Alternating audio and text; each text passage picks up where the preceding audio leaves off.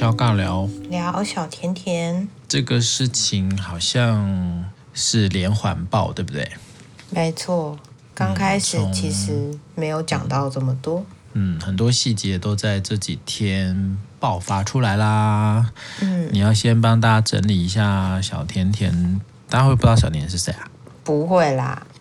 真的，应该大家都知道。我是这个事情我才知道他叫什么名字。你说他的本名叫张什么可什么？张可云是本名吗？原名是陈金云。啊，差这么多？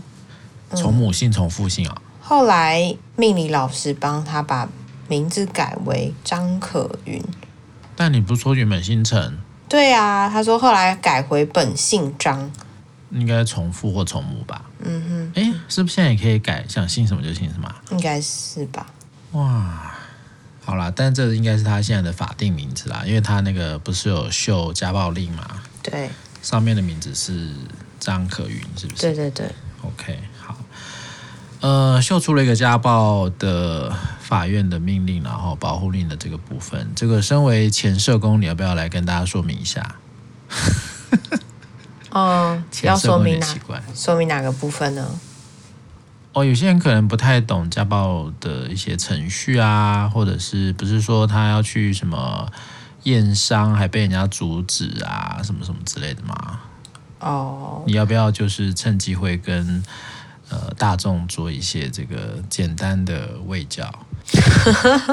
我怕我讲错哎，我我资讯好久以前了，不过基本上。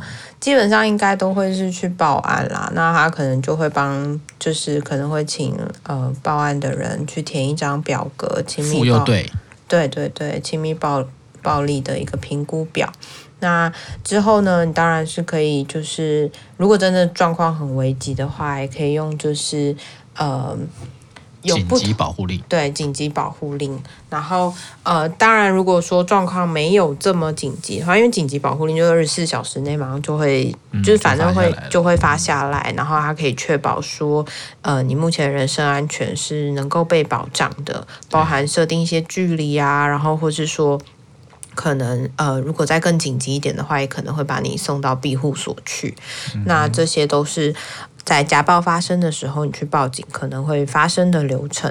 那后面当然会有一些通常保护令啊，也就是真的上了法庭、法院之后呢，开始有一些审判，然后开始可能会有一些些呃不同的规定出来。就像是有些人他们可能就是。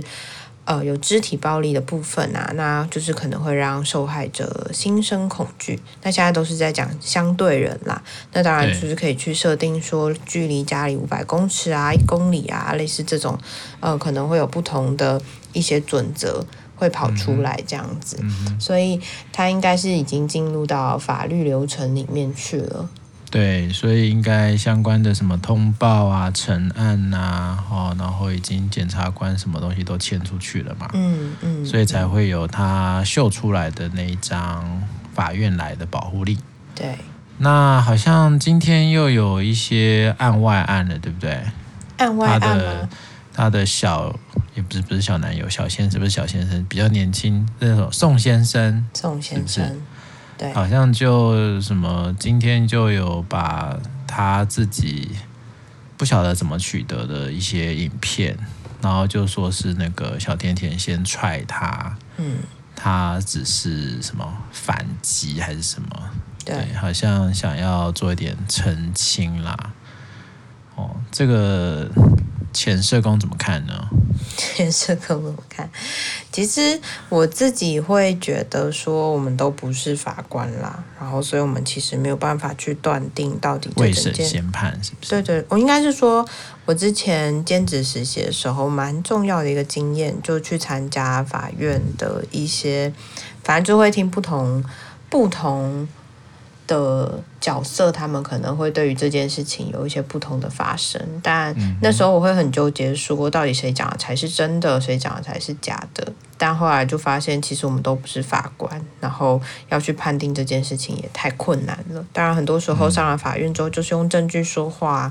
不过，其他时候我觉得，不管是相对人也好，受害人也好，就是他们也都会有他们自己各自的故事版本了。所以这些东西都还是蛮需要被理解跟聆听的。就像是现在越来越多故事跑出来啦，原来不是小五岁啊，是小十三岁啊。然后又或者是说，大家好像呃又开始漏搜嘛，就是有种扩大，就是觉得说好像呃因为什么什么什么，所以才会发生什么什么什么。就我觉得现在都已经变成是这样子的因果论了。而其实我们不是小甜甜，也不是宋先生，所以这些东西到底真实是什么，我们其实也很难去做判定啊。这也不应该是我们在做的事情。因为一般会需要有证据啦，这个也很常出现在什么要打什么离婚官司啦，这个增强监护权啊，对，对不对？哦，所以有一些有一些他可能过去是一种哦，好像在灰色地带的，可能类似家暴啦，哦，那个那要怎么讲？类家暴事件。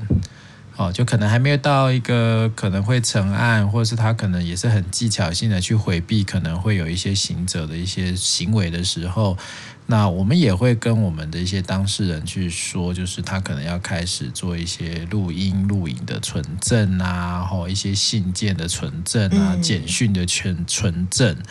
就是这个，这个都会有一些前置作业啦。那当然也一定会有一些相关的专业人员的提醒嘛，例如说律师啊、心理师、社工师啊。所以，所以这个其实对我来说，我我觉得是要提醒的是，如果当然这种所谓的暴力的事件是呃。不容许任何的模糊嘛，哦，但有的时候会需要取得有证据力的事有时候可能我们会需要冒一些风险去收集一些证据，但有点像说，我会不会在收集这些证据的时候，我也不小心的让自己陷入了另外一个可能成为相对人的一个险境啊，哦，甚至就有点像是这叫什么“计中计，叠中叠”。对啊，因为其实后面很多时候都会发现大家是互为相对人，这样也是有可能的。这就麻烦了，对，对不对？然后而且互为相对人，有些东西也很难做举证，例如说精神暴力、言语暴力，然后又或者是说有些东西它并不是这么明显的肢体暴力，很难透过验伤的方式去验出来，怎么去举证？然后又或者是采证到采信到什么程度，这其实都还蛮挑战的。嗯嗯嗯嗯。当然，当然，我们在呃一些专业的学习啊，在面对这种家暴事件的时候，尤其是那时候我在美国啊，那种家暴真的很容易出事哦，因为有枪，对不对？呃，各种武器也好，或者是一些这个酒精药物滥用的这个、嗯、这个程度哈，就是风险会相对高很多，所以。呃，在美国的学习，只要是跟这种暴力家暴有关的，大概都是以这个安全为最高指导原则了。对，我记得那时候，那时候我在念书的时候，因为也就是呃，就是我们学校的那种台湾同学会的会长嘛，所以就是有遇到我们的台湾留学生在跟这个外国人交往，就有碰到类似这种恐怖情人暴力的这种事情。所以当初也有就用到了一些课堂上学到的一些技术啦，就先帮我们那些比较呃不知道该怎么办的这些女同学，不是一些啊，就那位女同学去做了一些紧急的处置。我觉得有时候真的蛮可怕的，尤其就是这种我们讲恐怖情人类的，嗯，哦，暴力威胁，甚至那种恐吓啊，然后拿一些什么枪啊什么的，诶，那真的有时候不是开玩笑的，真的，真的。对，所以我想，我想无论无论这个是本你本身有遇到这样的事情，还是你周遭的家人朋友，我想一定要先从一个安全的考量哦。所以像刚刚呃魏慈提到那个像庇护所啊，这些这种场合其实都是很很神秘的啦。哦哦，就算就算你因为你是专业人员，你知情哪些地方是庇护所，你也要有。伦理哈，不能把这东西随便讲。有时候随便泄露出去，它就有可能会引发类似这种伤害的事件会发生。没错，我们台湾也有发生很多这种，无论是离婚啊、监护权啊，还是什么样的这种官司啊，就在打官司的过程当中，这种一时的气愤啊，然后就什么开车去冲撞当事人跟律师啊，或者是找人去打人啊，这种东西其实新闻都有诶、欸。所以进到司法案件或进到这种所谓的刑事侦查啦，哦，还是还是有社工来家访什么，其实它都会让很多相对人的情绪会很容易失控。那人一失控，那就有可能会有危险嘛。没错。所以这个都要特别小心啦。哦。那这个事件其实它还有一个主轴啦，就是在讨论这个呃基督信仰啦。哦，就在讲这个灵恩派，你知道什么是灵恩派吗？不知道。你应该看过一些这个电影吧？就是有一些这个西方的电影，就是会演一些像比较多可能刻板一点啦，就是黑人的一些教会就爱在那边唱歌啊，有没有？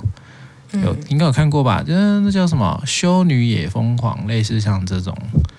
就是他会在那边，呃，觉得他被神有一些护照啊，然后他们就用歌唱啊，这种比较大声的这种呼喊呐、啊，对，哦，或者是有一些他会叫这叫做呃轻摇滚 （soft rock） 去变成是，一般你在唱诗歌的时候，大家都还是有一种比较庄严，有没有庄严肃穆的那种感觉？嗯、但林恩派他就是比较走一个。呃，跟神连接那种感动啦，所以他会有很多这个对神的赞美会很大声，跟那种比较怎么说呢？比较比较含蓄的那种相对，就是比较外放，把这个所谓他的感动是很直接呈现出来，再加上一些刚刚讲的那些音乐的呈现呐、好吧，有点像演唱会吧。对，所以所以这个这个其实也就是他们呃教会界，也就是针对哈、现在当然有一块嘛，例如说像什么牧师的养成呐、啊，然后这一些教派对于这个奉献哦，十一奉献的一些概念啦、然后对于圣经上的这些经文的解释错误啊，哦，这个就。哎，就是有一些有一些这个牧师啊，就有一些投诉哦。那我想这个这个也不是什么稀奇的事啦，不是吗？不过我觉得好像对于信仰这件事情啊，的确蛮多人都会开始跳出来，就说到底我们信的是神呢，还是信的是人？然后当就是在这样的信仰底下，我们的聚会它最后会变成什么样子？就像之前也有听说过，就是大家对于教义的诠释是很不一样嘛。大家都会说这是神说的话，但后面就会有些人说这是人说的话，到底是谁说的话？所以圣经怎么说，怎么去诠释圣经，好像就会变得蛮不一样的。那刚好，哦，我之前有个经验是在物谈的时候，那也有有呃个案在分享是说，好像。在信教的过程里面，有时候也会感觉到一种压迫，但这种压迫其实是很、嗯、很隐微的，但大家都会就是都同意在那个。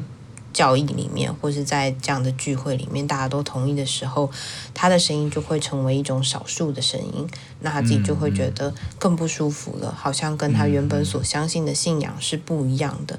但这其实这样子的一个论述，并不是只有在某一个个案身上出现，其实有时候。呃，蛮多人在这样的信仰里面，他就会跳出来这些感觉，然后就会觉得说，可是我不应该这么想啊，我应该是要很能够融入到，为什么会发生这样的事情？反而会第一时间都会先去质疑自己是不是不太对劲，是不是自己不够合群，嗯、或是是不是自己不够呃有奉献的精神吗？我觉得好像这次的这个新闻里面，大家也不断的在跳出来，然后再讲说，到底爱是什么？然后，呃，里面有一个“爱是长久忍耐”嘛，虽然那是一首歌，但是 我觉得那个忍耐这件事情，好像也变成在关系里面很重要部分。他只是打你一下呀，他只是一一时出错啦，你应该要原谅他，然后这些事情，啊、对啊，这些事情不应该要闹得这么大呀！你闹了这么大之后，你还要你的婚姻吗？你这样子是不是对不起你太太的这个角色，嗯、或是你对不起婚姻里面你们应该要走到最后的那个承诺？这些应该对你来说很可怕哦。哦，我我吓死了！如果谁用这样的方式去要挟、恐吓、勒索你的话，他应该就是会死得很惨吧？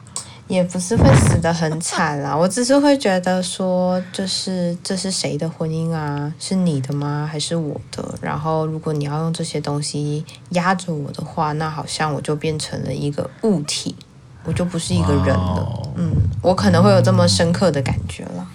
有听得出来很深刻，非常多深层的愤怒，没有没有没有慢慢涌出的感觉。当然，刚刚讲这个，无论是教会系统哈，还是这种比较群体啦，它还是会容易形成一个，就像是这个集体潜意识嘛，或者一个团队的氛围。那有的时候，无论它有点像催眠啦、暗示啦。还是一种让你觉得，诶，我好像不得不哦，或者是我如果不做，好像很奇怪哦。团体里面大家都是什么十万、二十万这样在出，我好像只拿五千块，觉得自己很没用。这东西都是会经由一些团体的暗示来让这些人啊，或会不自主。其实它都是一种压迫啦，哦。所以其实你看，那也蛮有趣的啊。整个大社会就是一个压迫。小教会也是一个压迫哦，我去结婚也会是一个受到婚姻制度的压迫。只要有人治啦，哈，我想说有一个人的一个系统，呃，组织单位，然后就一定会有位阶啊，一定会有各式各样的一些呃不对等的一个情况哦。那那种，我觉得那种感觉是。